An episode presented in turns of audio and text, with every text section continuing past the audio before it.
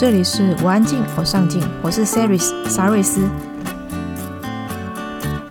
你喜欢上一集 Dr. Bell 和我们分享他的濒死经历吗？他非常幸运地存活了下来。然而，生命是有始有终，有些行业是许多人所不敢接触的，像是殡葬业。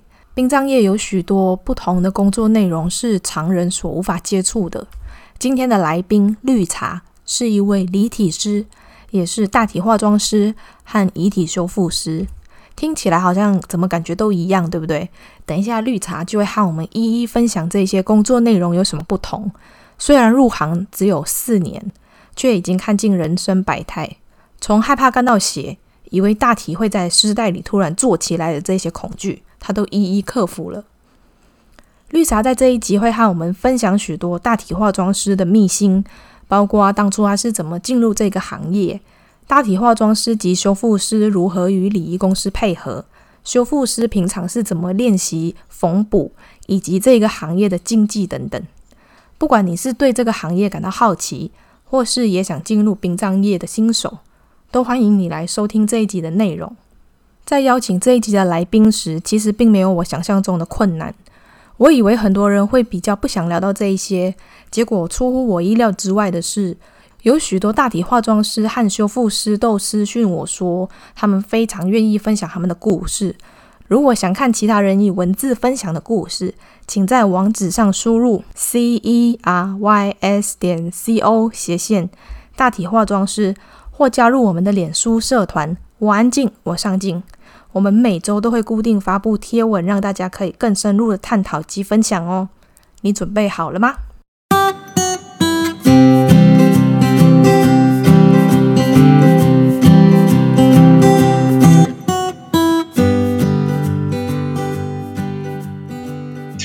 听众朋友们，大家好，很高兴今天我能够来到我们这个网络广播节目。我安静，我上进。好，那在这里我就先与各位做个简单的自我介绍。那我是大体服务人员于丽珍。好，那我叫绿茶。那什么是大体服务人员呢？就是为我们往生者净身化妆。好，在必要的时候会为往生者进行修复。那我接下来将会与各位分享有关于我们大体方面的话题。那绿茶可以请你和我们分享当初你是怎么接触到大体化妆师这个行业的吗？其实哈，我这个人还算蛮胆小的。那当然，我这个人的个性其实也很乐观。可是我从小其实就很害怕人群，所以在我上国中的时候。连就是可能要去 Seven Eleven 买个东西，其实我都不敢，或者是过过马路我也都不敢。但是有一次我印象蛮深刻的，半夜的时候，那时候我爷爷他可能就是要上厕所，要走出浴室的那一刹那突然昏倒，然后整个地板啊都是他的血跟粪便。所以从从那时候开始，其实我对写东西感到非常非常的害怕，甚至变成我人生中的阴影。但直到我十六岁那年，其实我开始半工半读，有开始在接触各行各业，当然也在各行各业辗转。那当时也只是希望说可以求一个稳定。从小的时候有想过要做殡葬，可是就因为怕血的关系，所以其实我一直不不太敢的去尝试。那直到有一年，我的小舅舅在乡下过世的时候，然后那时候有去参加他的丧礼，那我就看着我的舅舅的面容，其实我就觉得，诶，怎么看就怎么像金童玉女。那这时候。想进入殡葬的念头，其实也就越来越深。那丧礼结束之后，我就赶快从台东赶回来台北，然后就开始寻找有关殡葬行业大体化妆的职缺。然后在差不多一个多月的时候，终于在一个因缘机会下，就让我找到了，也让我开始踏上殡葬之路。那一开始其实我也蛮怕的，所以当然做的每一个案件。哦，其实我的内心戏就蛮多的，我也很怕说尸袋一打开啊，然后往生者的眼睛会突然张开，或者是往生者突然坐起来。可是随着时间的流逝，为往生者化妆还有缝补的次数越来越多，相对的我内心的恐惧感也渐渐的消失。那对于血的害怕，当然在为许多生前曾受过伤的往生者进行缝补的当下，那我也只能够专心，根本顾不了什么害怕啊不害怕的，所以内心只是想要赶快为他装扮好。那时间一久，当然就变得很喜欢跟往生者相处。所以我觉得，与其说把这份工作当工作，不如应该要讲说是兴趣。那我也喜欢为往生者化妆，那他的亲人露出满意的笑容，那种成就感，其实就像你中乐透的心情是一样的。那相对的，当然家属如果不满意，那那那那种感觉，也就是非常的失落。那绿茶，你可以跟我们就是聊聊说，遗体修复师跟大体化妆师的工作有什么不一样吗？他们的主要工作内容有哪一些啊？遗体化妆师他是遗体修复师的基础，当然这两种两种的工作内容还是有差别。那我们化妆师主要的工作内容就是为往生者化妆。那在往生者在往生以后，或者是出殡以前，运用他们的化妆技术，制造出他一个自然观感且祥和姿态的样貌。嗯，那修复师的话，就是简单来讲，就是将支离破碎的大体缝补，或者是重建成他生前自然的轮廓，或者是体态。哦，并且隐藏他的外伤或疾病留下来的伤口。我之前听你说，那一个离体师跟修复师还有大体化妆师是一样的吗？其实算不一样，因为离体师就是简单来讲，就是帮往生者洗身、穿衣，这叫离体，整理他的仪容叫做离体。化妆就是化妆。那修复就是修复嘛，其实这三种不一样，但是其实，在我们现在现在以现实社会来讲好了，这三种三种称称谓来讲的话，其实做的事情都是大同小异的。对，那也有化妆师跑去做修复，也有那离体师跑去做化妆师，也有，这都真正在做的工作内容其实都是一样的，就是基本上都会是因为你刚才说大体化妆师是修复师的基础嘛。基本会要做的事情，对对对。所以假设他们已经学会了大体化妆，那之后就会开始再学修复，然后再开始去学怎么帮大体净身啊、换衣服的。对，其实应该要这样子讲好了。如果要这样讲的话，其实我们应该要先学会离体，再来就是化妆，嗯、再来就是修复。嗯因为修复是算是里面算蛮难的一块，那你不会化妆，不会为他洗身穿衣的话，其实你没有办法碰到修复这个东西。嗯，嗯，对。所以这样说起来的话，其实净身才是最基础的咯，就是只是帮他净身，然后换衣服。对，没错，没错。会不会有一些人是学了化妆之后，但是没有要继续当修复师，他就是只停留在化妆这个阶段，也是有。那这个的话，其实要看个人，或者是你待的那一间公司愿不愿意把修复的技术跟技巧教给你，或者是你愿不愿意去外面花钱找老师教你。所以这些是可以去外面上课学到的。其实可以，现在越来越多了，现在真的蛮多的。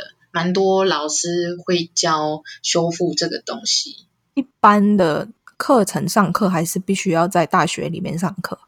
都有诶、欸，都有，都有，对，嗯、都有。嗯，那我想了解一下，这个行业算是公职吗？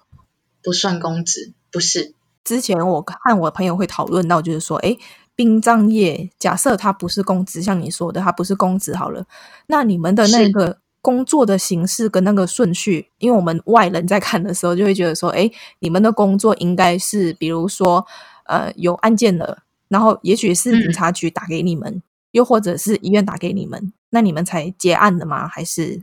其实应该要这样子讲好了，因为有有点，诶，我这样子说好了，像我们在医院呐、啊，都会有驻点的礼仪公司，那我们跟礼礼仪师、礼仪师。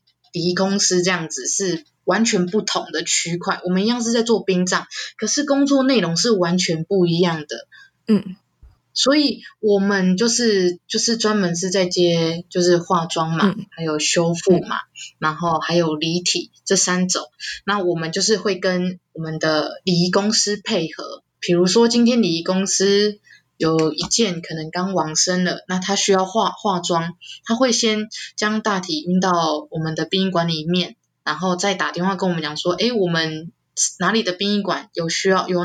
哪一哪一位往生者需要化妆？那请你们来帮忙，这样子。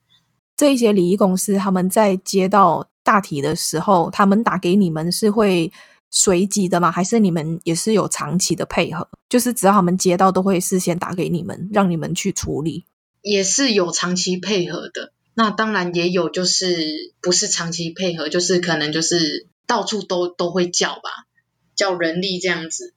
哦，所以他们手上就是会有很多同时配合的其他化妆师跟修复师。对对对，也是会有。嗯，所以你们主要是呃靠礼仪师那边发案给你们做咯，不是你们不是你们去对对对去跟医院或者是去跟警察局说，就是你们自己在那边住。不是，嘿，因为因为这样子讲好了，因为我们。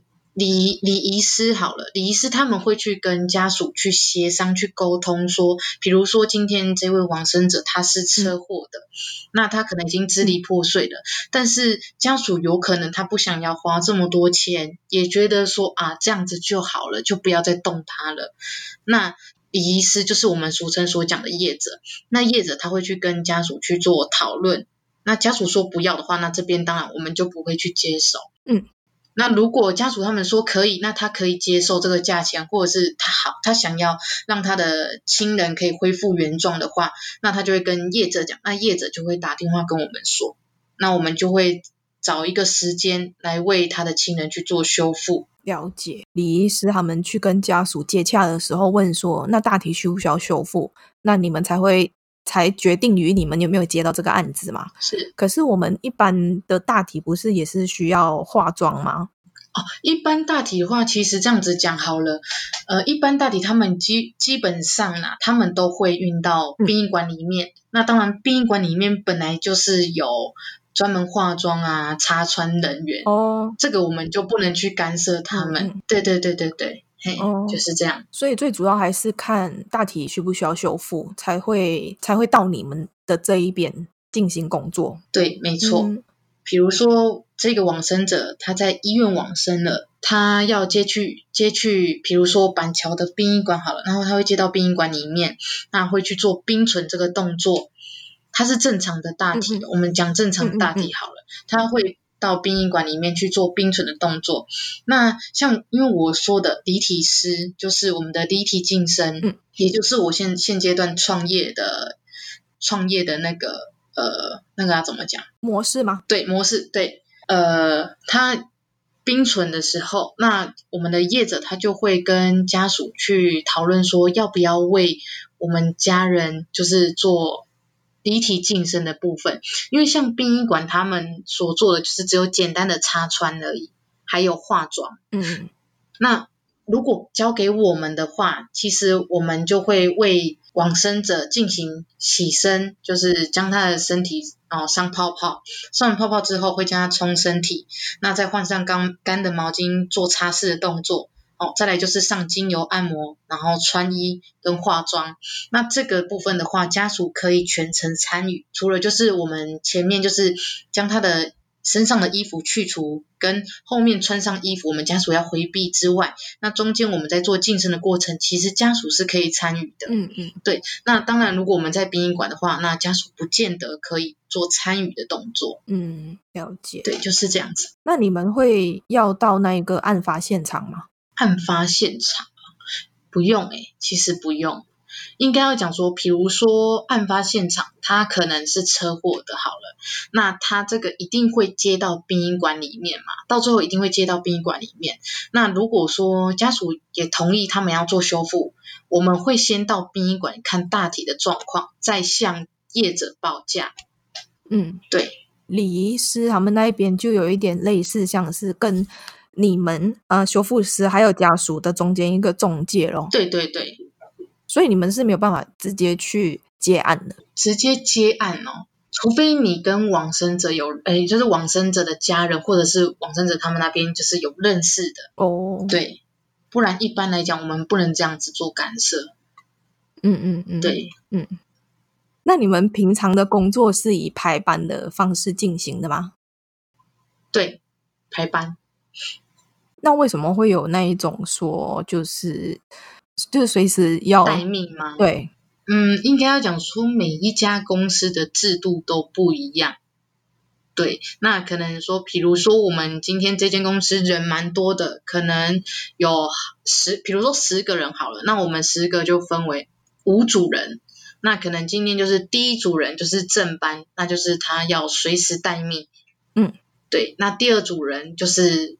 要在家里，就是家中待命，怕说第一组人出去工作之后，那可能又有工作进来，那第二就是第二个就是预备嘛。那三四五班的话，那就是可以就是当做在放假。那你在学大体化妆花了多长的时间呢？啊？你说学的过程吗？嗯，学的过程，我花了一年，就是一年才完全不需要不需要人家指导。因因为其实化妆这个东西跟活人化妆其实还是有很大的差别。嗯嗯，对。那像我就是一个很粗鲁的人嘛，然后手也不怎么的巧。不要说活人了，其实当初在学的时候觉得就是为往生者化妆，其实也蛮困难的。嗯，对，嘿，就是这样子。听说过，就是嗯、呃，大体化妆就是你要一一面去擦他脸上的水，因为它会退冰嘛。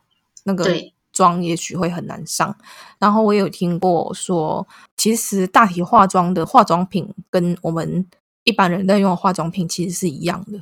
呃，要挑，并不是说每一种东西都适合都能够用在往生者的身上，其实还是要看这个，比如说我们口红啊，诶，口红或者是我们的粉饼之类的，要看它的内容物有什么，并不是说每一个东西都能够。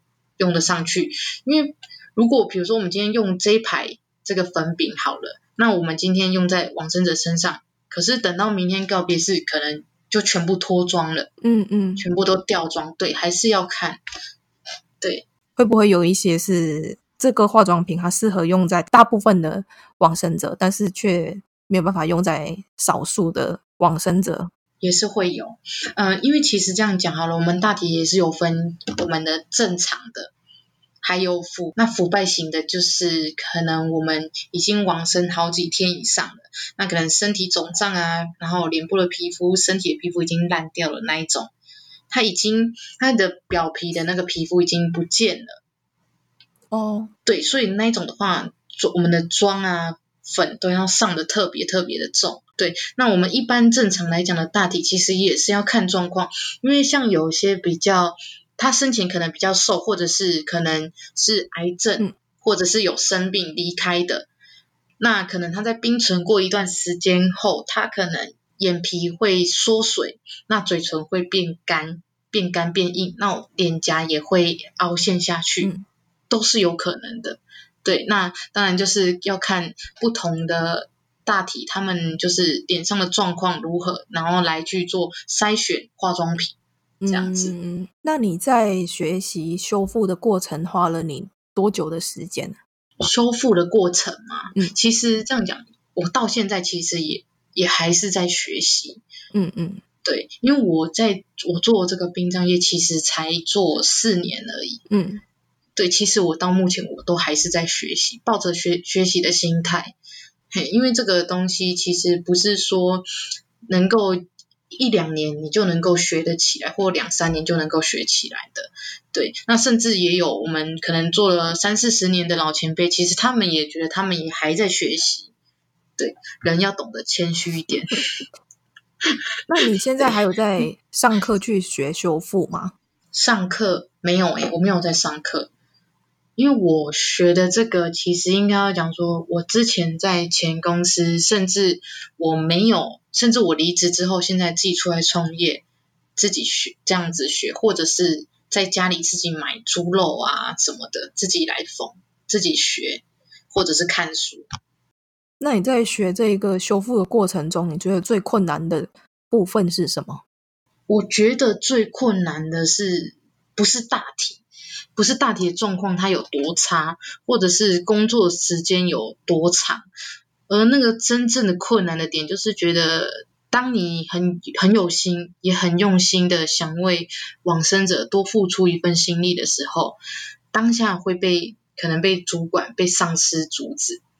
那当然，我会觉得说，如果一个环境没办法让你继续进步，或者是没办法让你成为更好的人，那你也无法改变现况，或者是当下的环境，那也就只能改变自己。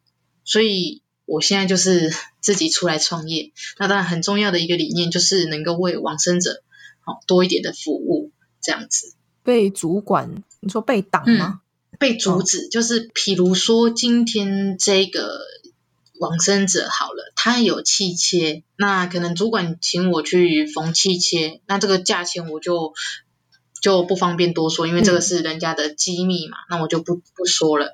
那比如说，就是这个价钱好了，那这个往生者我这个气切缝完之后，那他们又突然跟我讲说，诶，可能旁边还有几个洞需要缝补，那叫我要往上呈报。那当我往上呈报，可能又要再多个嗯多少钱？嗯、对，那可是我会觉得说，明明就是一个小洞而已，可是你却要收钱，嗯、对呀、啊，那我就觉得那就算了，那干脆就是自己出来创业这样子，不是比较好吗？就是第只只是小小的几个洞而已，就是为什么不要顺手帮忙？对呀、啊，就是会觉得很多事情大家都是会用利益去。嗯那可以跟我们分享你第一次接触大体的感觉吗？第一次接触大体感觉，觉得很好奇，然后又很害怕，然后又很心脏就是一直扑通扑通的跳，很紧张。嗯、那对，那你那一天在接触大体的时候做了什么事情？你说第一次接触大体啊，碰到大体吗？对对对，就已经开始帮他化妆了吗？还是还没？因为其实一开始那时候只是跟场而已，就是跟在学姐他们的身边，就是看他们怎么做。然后第一次那时候碰的话，其实是帮他翻身，嗯嗯，就是帮他翻身要穿衣服嘛，嗯嗯。然后那时候碰到的话，其实因为当下第一次其实不太懂，然后碰到他的时候会觉得。因为会觉得，诶，奇怪，它怎么没有弹性？有时候你手用力的压下去的话，你的手指印会印在他的身上，就是很紧张啊，又很害怕把他的皮肤弄破皮，有没有？有些老人家，他的皮肤就很很很脆弱，所以你轻轻的去弄到他，他其实就很容易破皮。对，所以其实那时候第一次就是蛮紧张，又很害怕把他弄受伤。嗯，我之前不记得是看过。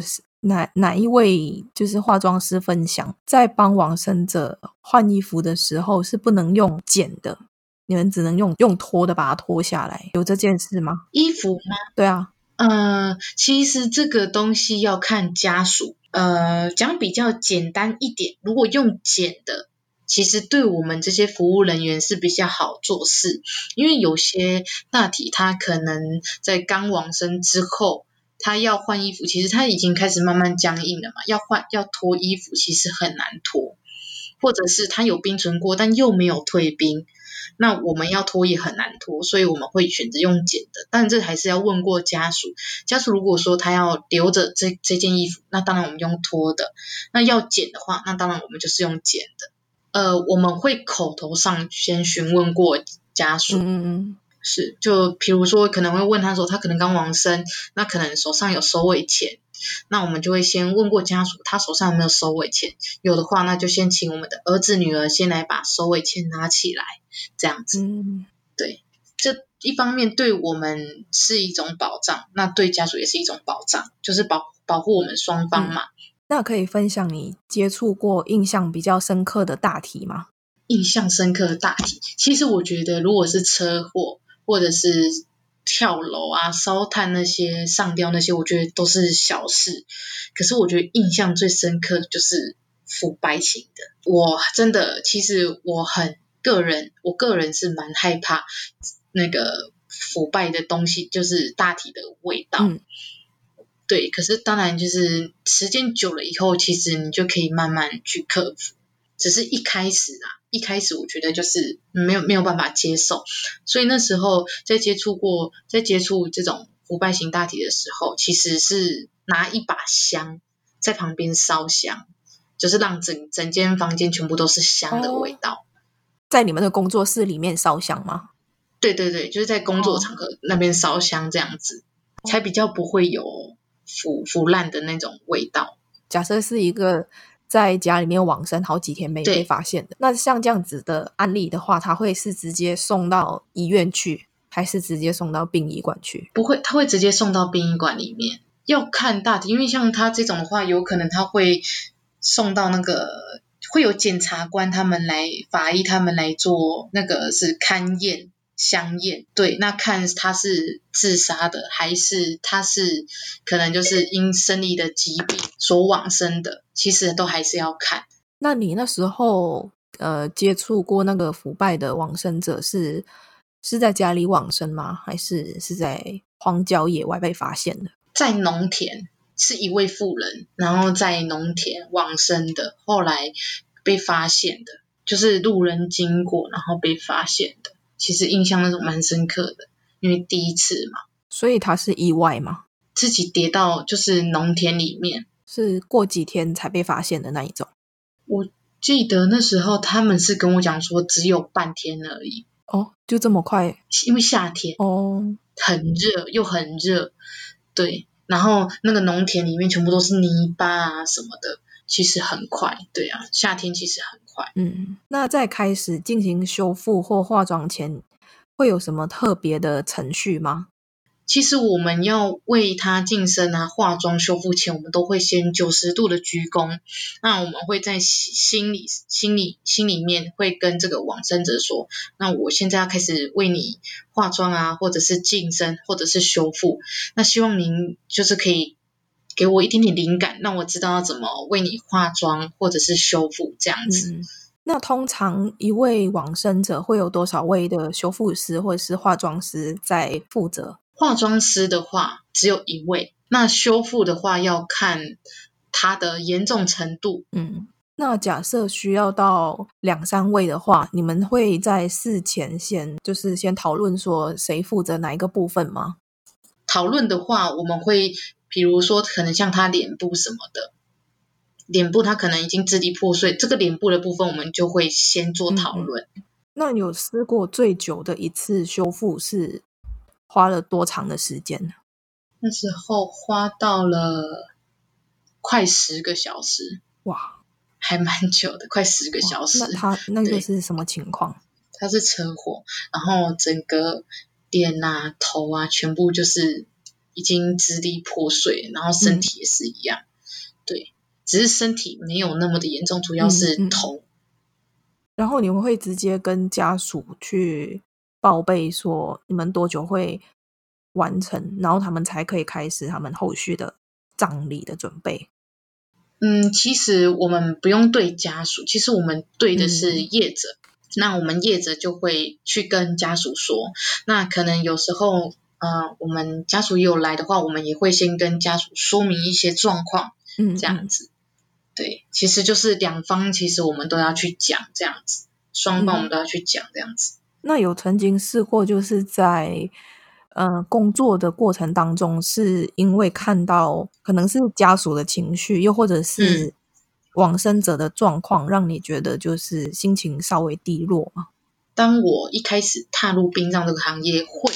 我会被家属的情绪影响到，就可能家属会整个就是泪流满面啊，或者是跪下来一直就是一直向往生者磕头什么的。其实当下那时候会觉得就是心会心会有一点酸，那也会很想流眼泪。可是基于我们是立体师是化妆师，所以我们要保持我们的专业，所以我。不会在家属的面前流眼泪，那当然就是时间久了以后，你就慢慢的心情，其实你你就可以自己慢慢调试，所以就还好哎。到后越到后面的话就还好，就是可以适应了。嗯，在从事这一行啊，因为大部分的时间都不稳定嘛。那像你刚刚说的，二十四小时待命是常有的事情。对，那你要怎么去平衡你的工作和生活？如果没有工作的话，就是能能睡尽量睡。那有工作就是工作嘛，那就是自己就是找时间，可能找时间吃饭。对，那其实我这个人也很少出去玩，几乎是不太会出去玩。如果说还没有踏入殡葬以前的话，会很爱玩。但是其实你踏入殡葬以后，哪里其实都不想去，就是希望说能够有闲暇时间，就是能睡觉就是睡觉。对。那可以分享你在从事这个工作前对于死亡的想法和之后有什么不同吗？嗯，我觉得人生无常，然后世事难料，所以我觉得人生在世就应当要好好把握与家人在一起的时光，然后常常放下手边的工作，适时的关心我们自己的父母啊，或者是爷爷奶奶，或者是自己身边最亲近的人，那千万不要在。该珍惜的时候不懂得珍惜，然后等到他们离开的时候再来哭哭啼啼，那当然那时候就是为时已晚了。那你可以分享一个，嗯，往生者的家属对你说过或者是做过你印象最深刻的事情吗？哦，这个我印象非常深刻。有一次我在就是帮往生者穿好衣服之后，最后一最后一道我们就是要为往生者穿上鞋子嘛。那这时候鞋子的部分，我们就会请女儿来帮忙穿鞋子。好，那因为往生者他的脚是算有点大，然后有一点点僵硬，他没有办法像我们正常人的脚是可以这样弯来弯去的，所以那时候。他的女儿在帮他穿上鞋子的时候是穿不进去的，可能脚尖已经套进去，可是脚后跟还没套进去。然后那时候很好笑，我的手就比上二，用一只手比上二，从那个他的脚后跟那边在那边弄。然后家属说，嗯，应该要有一个鞋拔这样子。然后我就回家属说，没关系，这里有一个鞋拔。然后我的手就伸进去弄，然后刚好。就被我这样穿起来了，所以家属超级无敌霹雳开心。隔一天我们去补妆的时候，哈，隔天补妆是我另外一个同事去，那个家属就跟我那个同事讲说，哎，奇怪，那个昨天那个鞋把怎么没有来？所以让我觉得印象非常深刻。啊，直接叫你鞋把？对对对，他就直接叫我鞋把。哦、对，他就讲说，奇怪，那个鞋把怎么没有来？这样子。你刚说到补妆，所以王生哲他们也是需要补妆哦。不一定要看大体的状况，因为可能我们在工作当天他是没有退退冰的。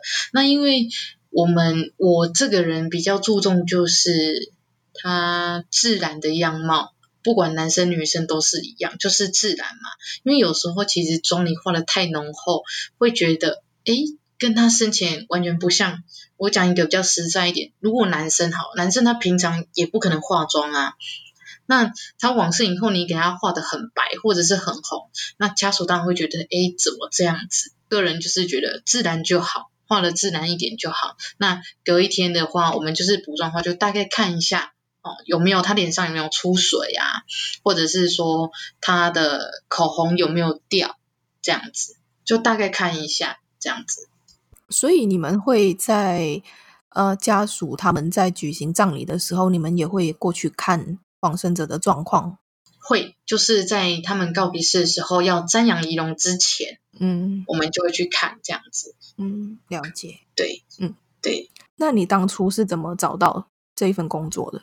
上网找那个五一八一零四那一种哦。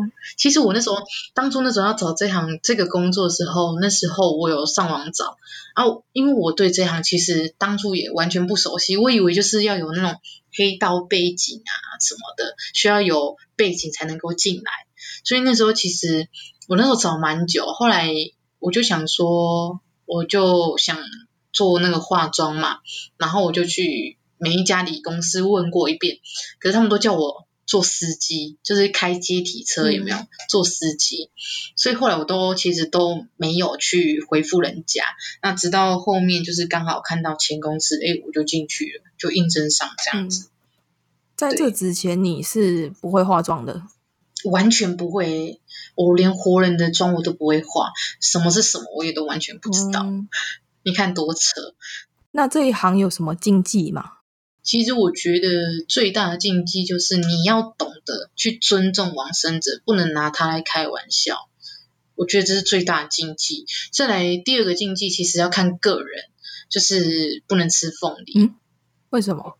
对，因为凤梨就是比较简单的讲，就是旺啊。哦。凤梨就是旺啊，就是那种旺旺仙贝那种旺啊。你吃凤梨的时候，你的案件就会暴增。其实我那时候我在值班的时候，我就不信邪，我就吃凤梨，然后就一直忙忙忙忙忙忙到隔一天，完全都没睡觉。那时候连续三天没睡，都在工作，就是陆续有来就对了。对，就陆续是工作工作工作工作这样子。所以我觉得，其实第二项这个，我觉得是看个人。嗯。然后第一个就是我觉得就是最大的禁忌，就是要有同理心，不要随便拿往生者来开玩笑。嗯，是不是连那一种说什么呃这么年轻就过世，好可惜这种话也不能说？嗯，对，因为我觉得这个好像就是讲这句话就是有点太不尊重。那你身边的朋友知道你做这一行会有什么想法？我我讲到朋友哈，全部都避之唯恐，真假的？对对，完全没有一个人想要跟我联络的意思。到现在还是吗？是他们就会对，因为他们会觉得说我的手有碰过大体，所以没有一个人敢跟我握手，或者是牵手，或者是可能碰到我的手，完全都不敢。吃饭见面也没有吗？完全没有诶、欸、一直到现在。对，我从我踏入这一行的时候，其实。很少有朋友敢约我出去。你没告诉他们你在工作的时候有戴手套吗？这没有啊，这种东西大家一定都是知道啊。可是我觉得真的会怕人，就是会怕吧，就是觉得，因为你你怎么你有碰过，嗯、不敢什么什么的。那那你的家人对于你从事这个行业有什么想法？哦，他们开心的很嘞。我妈我妈跟我爸他们其实呃，在我年轻的时候，我妈那时候也蛮年轻的。好像差不多四十三四十岁吧，她有跟我讲过，她也有想要进来殡葬的行业的念头。可是后来现在她好像差不多五十几了，然后她就觉得她已经老了，所以在哪一个行业都觉得无所谓，就是安稳稳定就好。所以当初那时候我要跟他讲说我要进来殡葬的行业的时候，其实他也蛮蛮支持我的，不会说啊不行啊啊怎么样怎么样的，不会耶，他很支持我。对啊，他就觉得啊，你稳定就好，嗯、这样子。对啊，只是他们会觉得很不可思议，我竟然会想要做殡葬这个行业。对啊，对啊，大概就是这样。那你觉得这工作带给你最大的改变是什么？最大的改变哦，呃，我觉得带给我最大的改变就是。让我的目标更加明确，也让我自己更懂得为我自己的未来铺一条道路，甚至也比我年少的时候更懂得去珍惜我的家人，也更爱我自己的家人。这样子。嗯，那如果想要从事这个行业的人，有什么考试之类的吗？嗯，其实应该这样讲好了，就是。我如果在面试人的话，就是我其实第一印象对我来讲很重要。嗯，我这个我这个人哈，我不喜欢就是可能看头看明的人，或者是染头发，然后再就是刺青刺的满手都是。我个人啊，我但是当然就是其他人就不要讲，就我个人对，所以第一印象对我来讲很重要。那如果通过的话，第二个就是呃，看你有没有力气。哦，又要搬嘛，对，主要是力，嗯、对对对，主要是力气嘛。再就是我们会让他跟场，嗯，那当然有些人如果没有办法，就是受不了这种的话，当然就是自己会离开，嗯嗯嗯，对，所以其实通常很多人在这个阶段就会被刷掉了，他们自己就会自行离开。或者是有些可能嘴巴上说啊，我不怕，我不怕，我不怕，结果实际真的让你遇到的时候，其实跑得跟飞的一样，对啊，就全全跑走了，那隔天就不来了。那如果想要追踪你的朋友，可以在哪一些平台找到你呢？呃，我的公司的名字叫同心圆。对你来说，什么是上进心？对我来讲，上进心就是会想要更好，但不只是想懂得去实践，还有努力，然后达到目标。而那个目标就是创造自己的价值，然后那个价值就是受人尊敬，善意流满人间。谢谢各位，很会 Q 哎，你们。你早上醒来会做的事情是什么？当然是睁开双眼。要留到一个无人岛上，只能带三个人或物品，你会带什么？我会带打火机、烟火，还有我妈。烟火是晚上嘛，比较无聊一点，可以跟我妈一起看烟火。那从现在开始，你以后只能吃一种食物，你会选择吃什么？苦瓜，因为我很爱吃苦。你可以选择和一位你最欣赏的明星拍一部电影，你最想和谁合作？我想和杨丽花，杨阿姨。你曾经收到最好的礼物是什么？电脑。你在生活中遇到最美好的事情是什么？那就是去自己想去的地方，吃自己爱吃的食物。你做过最疯狂的事情是什么？一天二十四小时之内在台湾环岛工作。那有什么事情是你很想做却没有机会实现的？带我的爷爷回到他的故乡。你觉得生活里最重要的事情是什么？健康。有什么事情是你无法忍受的？排队。你宁可让全世界的人认为你很有才华，还是长得很好看？当然是有才华，长得好看又不能当饭吃。目前为止，影响你最深的人是谁？绝对是我妈。你希望自己拥有哪一种超能力？